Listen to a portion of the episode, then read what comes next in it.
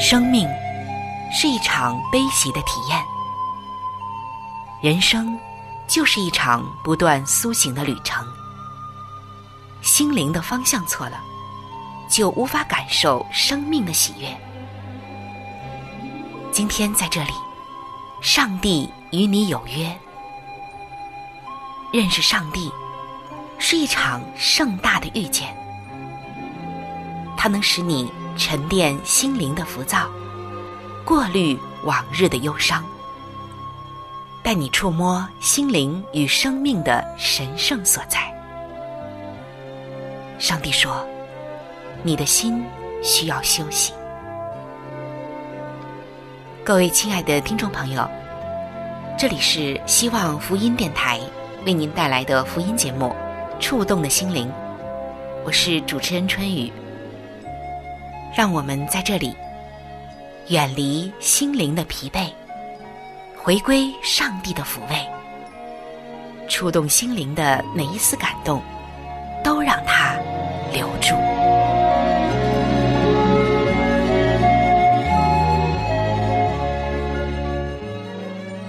各位亲爱的朋友，平安！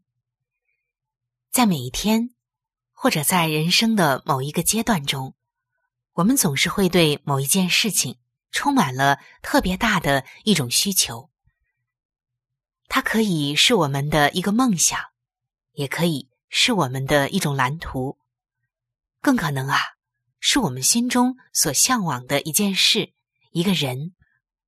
而在更多的时候，在我们的心中就变成了一种请求。这就像基督徒在祷告的时候。会向上帝去祈求很多的事情，因为我们有这样的人生需求，我们也把这样的请求带到上帝的面前。也有的基督徒会在一生当中的某一个阶段，专心一意的为某一件事情来祈求。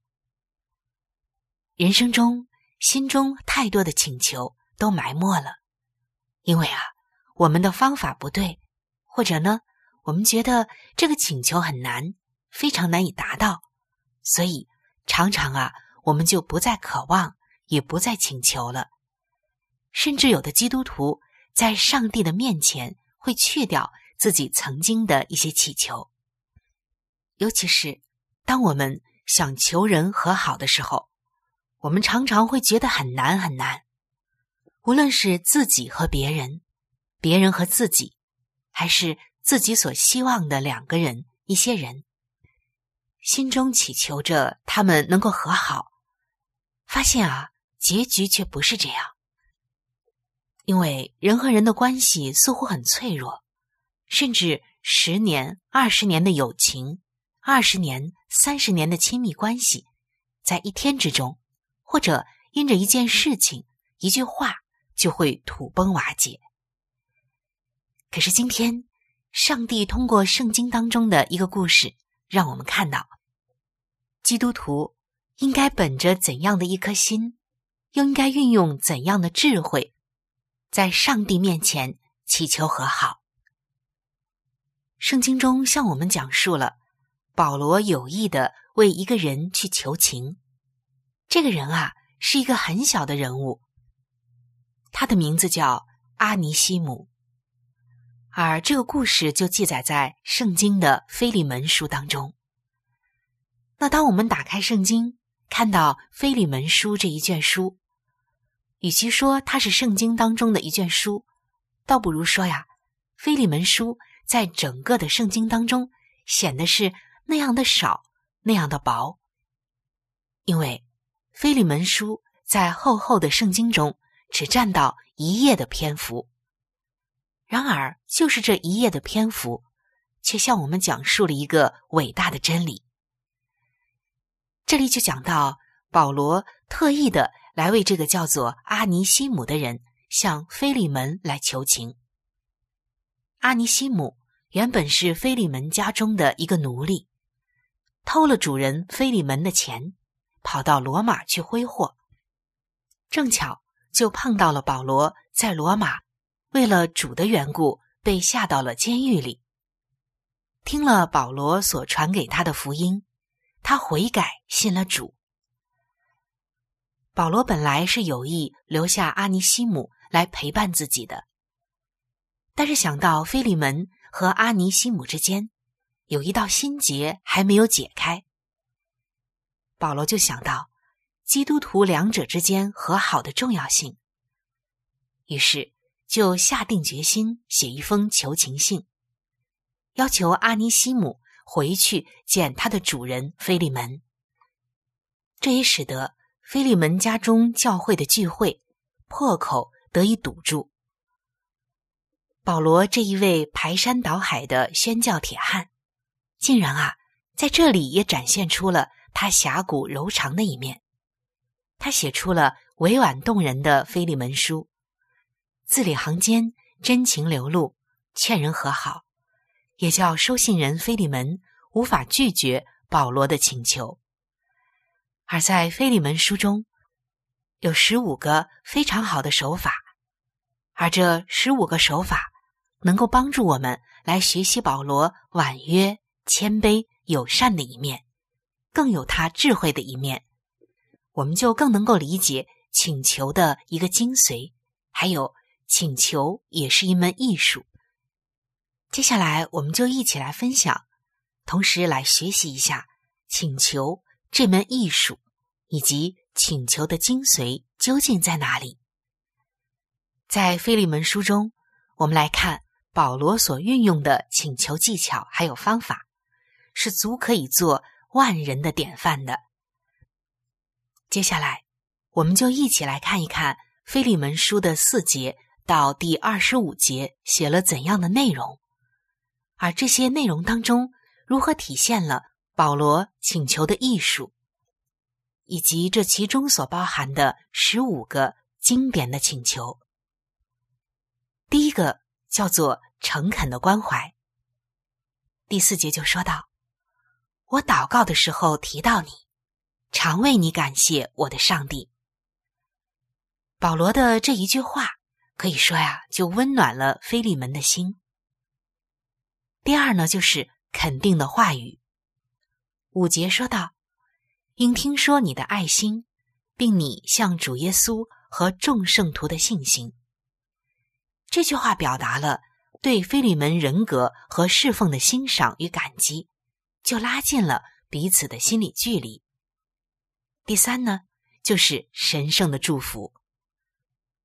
第六节中就提到：“愿你与人所同有的信心。”显出功效，使人知道你们各样善事都是为基督做的。这一节可以说为下面的请求铺下了信仰的根基。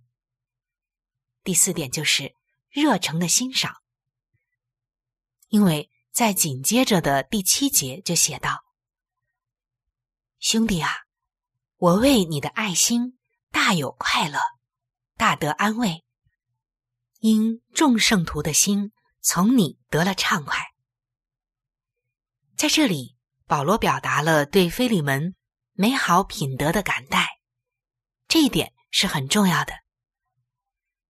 那第五点是他一种软性的请求，在紧接下来的第八节到第九节，我这有年纪的保罗，现在又是为基督耶稣被求的。宁可凭着爱心求你。我们看到保罗在这里似乎在说：“请你看在我为主劳苦牺牲的面上，恩待阿尼西姆。”第六点就是一种积极的语调。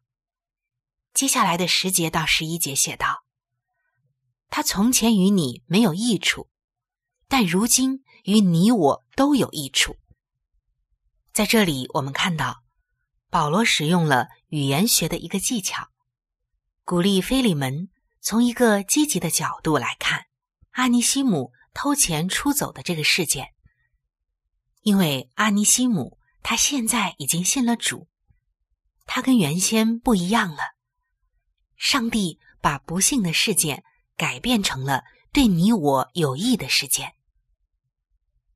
所以保罗呀，真的是很会运用一个积极的艺术。接下来也是第七点，就是正面的一个视角。我们接着来看下面的第十五节中，保罗这样写道：“他暂时离开你，或者是叫你永远得着他。”保罗在提醒菲利门，万事互相效力，叫爱上帝的人得益处。那我们要注意故事的收尾，美过故事的起头，这样就给菲利门动机和力量来原谅并且接纳阿尼西姆。第八点是信仰的观点，我们紧接着来看下面的十六节，保罗说。不再是奴仆，乃是高过奴仆，是亲爱的兄弟。我们看到耶稣基督是何等的美妙啊！这新的肢体关系是足以掩盖过去的矛盾和间隙，创造一个新的互动的。接下来的第九点，我们看到保罗个人的请求，可千万不要忽略。这个人的请求，在接下来的十七节中，保罗说：“你若以我为同伴，就收纳他，如同收纳我一样。”这里，我们已经能够清晰的看到，保罗正式提出了个人的请求，把愿望陈明在了菲利门的面前。那第十点呢，叫做情感的着力点。十八到十九节，紧接着就说道：“他若亏负你，或欠你什么，都归在我的账上，连你自己也是亏欠于我。”保罗为什么这样说呢？因为保罗以传福音给菲利门，在他家里建造了教会的功劳，请求菲利门赦免阿尼西姆所有的财务责任。第十一点就是温柔的建议，在接下来的二十节中，这里写道：“兄弟啊，望你使我在主里因你得快乐，并望你使我的心在基督里得畅快。”在这里，保罗把最佳答案直截了当的告诉了菲利门，是温和中带着力量的祈求。确定了这问题的答案方向。第十二点呢，就是愿望的投射。紧接着的二十一节就写道：“我写信给你，深信你必顺服，知道你所要行的必过于我所说的。”我们又看到保罗把答案以柔中带刚的方式投射给菲利门。而这种言辞恳切、侠骨柔情，令菲利门几乎是无法拒绝的。这就是请求艺术的最高境界了。第十三点叫做根茎的叮咛。接下来的二十二节就写道：“此外，你还要给我预备住处，因为我盼望借着你们的祷告。”必蒙恩到你们那里去。保罗这句话的意思就是：亲爱的菲利门呐，我会继续跟进这件事，看你照着办没有。这句叮咛啊，可以说将以上的请求牢牢的给盯紧了。而第十五点呢，叫做温和的压力。我们看接下来的二十三节到二十四节。这里写道：“为基督耶稣与我同坐监的以巴弗问你安。与我同工的马可、亚里达古、迪马、路加也都问你安。”我们看到在这里呀，保罗的弦外之音就是这件事还有这些人知道，他们也都关心。那如果菲律门一意的拒绝实行，硬着心肠不接受已经悔改的阿尼西姆，又怎能向这些人来交代呢？最后就是结语的祝福。我们看到紧接着的二十五节，也是腓利门书的最后一节话。这里写道：“愿我们主耶稣基督的恩常在你的心里。”阿门。所以，以上我们看到保罗是如何来求人和好，主要他是在主里求人来和好。我们也看到他运用了怎样的温柔的心、言辞的恳切，还有请求的艺术与祝福。这十五个经典已经贯穿在腓利门书的第四节到第二十五节的经文中，每一段经文都运用了一些经典的祈求手法，是非常值得我们去效学的。因为圣灵感动了伟大的使徒保罗。他希望菲利门能再次接纳已经悔改信主的阿尼西姆，这样将会促成一段美事。而他们如果联手，也能够多多的为主做更多美好的见证，行更多美好的事。那在这里，我们看到短短的一卷菲利门书，在圣经中只占一页的篇章，看上去。它和罗马书的救恩洪恩相比，和加拉太书辨明因信称义的神学逻辑相比，菲利门书的这个字篇章短小，未免显得呀有点小调清唱了。但是如果我们从上帝的角度来理解这本书，从祈求的艺术来理解这卷书，从以上的十五个手法来学习保罗温柔智慧的一面。我们就更加能够理解请求艺术的精华了，亲爱的弟兄姐妹，今天从布道的角度来看福音对人心的请求，从祷告的角度来看代求对上帝的祈求，从求情的角度来看请求的艺术，圣经都已经启示给我们许多宝贵的法则，如何将上述的法则。活用在个人所处的生活环境中，比如妻子如何向有外遇的丈夫来诉求，学生如何向严厉的教授来诉求，百姓如何向掌权的官长诉求，我们每个人又如何在今天，在我们自己所遇到的艰难和挑战上，向我们要去诉求的人来进行着有精华。有智慧又有艺术手段的诉求，这就是我们每个人都必须学习的功课了。愿我们都能够不仅仅研读圣经，也能够像保罗那样展开自己经典的诉求，达成上帝在我们身上所要达成的美意。愿你在自己的请求中成为一个蛮有艺术和智慧的人。有圣灵充满的人，使我们一切在主里的请求都能够圆满，也都能够得胜。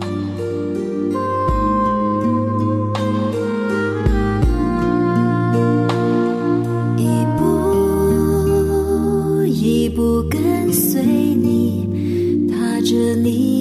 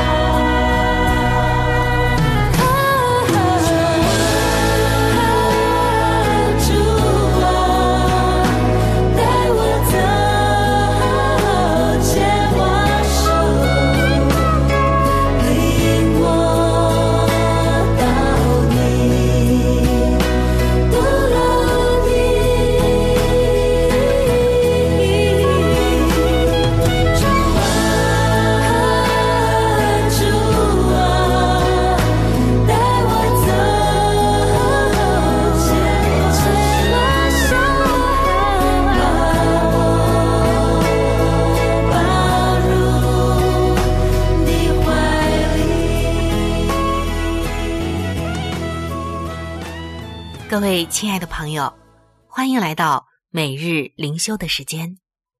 走进每日灵修，走进上帝在每一天对我们说的慈爱话语当中。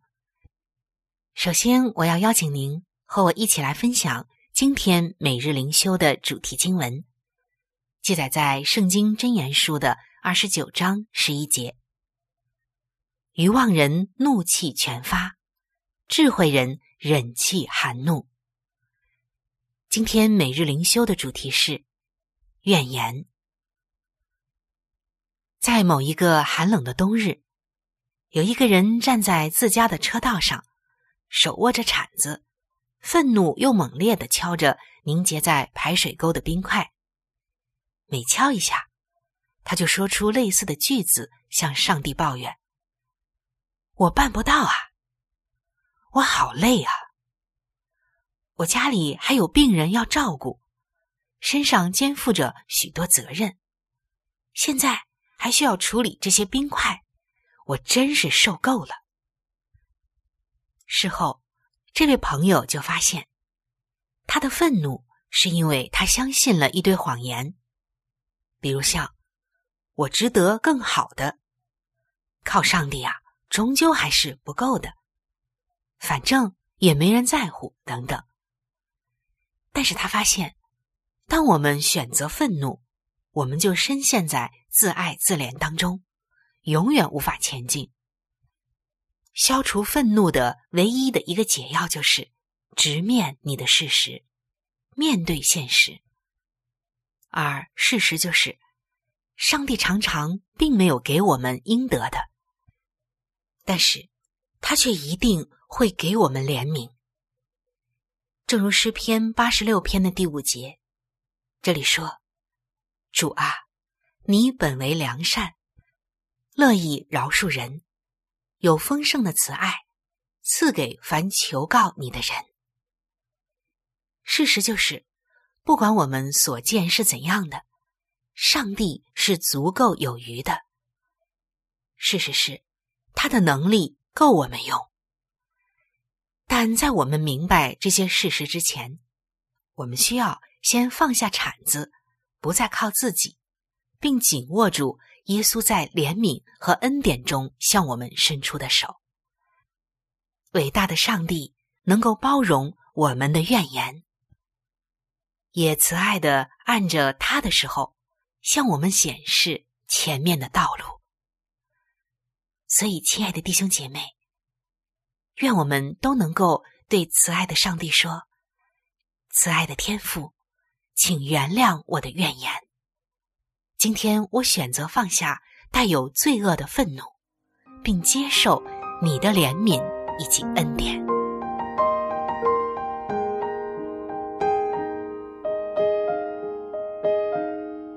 亲爱的听众朋友。今天的节目就和大家分享到这里。如果您有什么样的触动与感想，欢迎您来信与我联系。如果您想要了解基督教，或者想要对圣经有进一步的认识和理解，在我们这里有一些资料，还有圣经，都是可以免费的赠送给您的。主持人春雨愿成为您最知心的朋友。来信请寄。香港九龙尖沙咀山林道二六杠二八号，山是大山的山，林是树林的林，道是道路的道。香港九龙尖沙咀山林道二六杠二八号，您写春雨收就可以了。春是春天的春。雨是下雨的雨。如果您是用电子邮件，请记我的电子邮箱。我的电子邮箱是 c h u n y u，就是春雨的汉语拼音。接下来是 at，就是小老鼠 v o h c 点 c n。在这里要特别说明的一点就是，如果您的条件许可，非常的欢迎您能够上网来收听我们的节目，以取得最佳的收听效果。同时，也可以听往期的节目。我们的网址是三 w 点 x i w a n g，就是希望的汉语拼音。接下来是英文的 radio，就是 r a d i o 点 o r g。非常的欢迎您能够上网收听我们的节目。本期触动的心灵节目在这里就要和您说再见了，感谢您的收听，愿上帝赐福您和您的全家。